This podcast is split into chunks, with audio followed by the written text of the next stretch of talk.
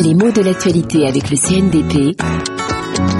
Yvan Amar. Climat plus que tendu en Ouganda, ou tout près de la capitale Kampala, un mystérieux incendie a ravagé le mausolée très révéré des Kabakas, c'est-à-dire des puissants souverains traditionnels du sud du pays. Donc on parle dans l'actualité d'un mausolée. Qu'est-ce que c'est que ça, un mausolée? Ben, Un mot d'abord de l'orthographe de ce terme euh, étonnant. Un mausolée, ça fait partie de ces rares mots français qui sont du masculin, on dit un mausolée, mais qui ont une terminaison apparemment tout à fait féminine. Ça se termine par un E accent aigu, suivi d'un E muet.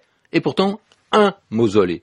Alors ça fait penser à un autre mot, bien sûr, un musée, qui a à peu près la même terminaison.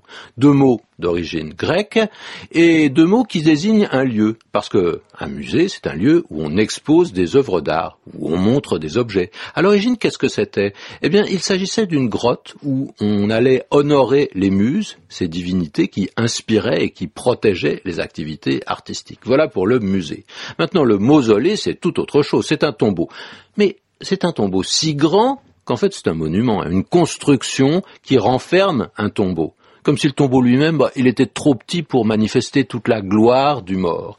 Alors il s'agit d'une sorte de boîte architecturale qui en contient une plus petite, et tout cela sort de l'ordinaire. Ça échappe à la règle. Pourquoi? Parce que si on passe sa mort dans un mausolée, c'est déjà qu'on n'est pas enterré au cimetière. Donc on échappe à l'alignement. Et puis on essaye d'échapper aussi à cette égalité que, a priori, la mort impose à tous, qu'on ait vécu puissant ou pauvre.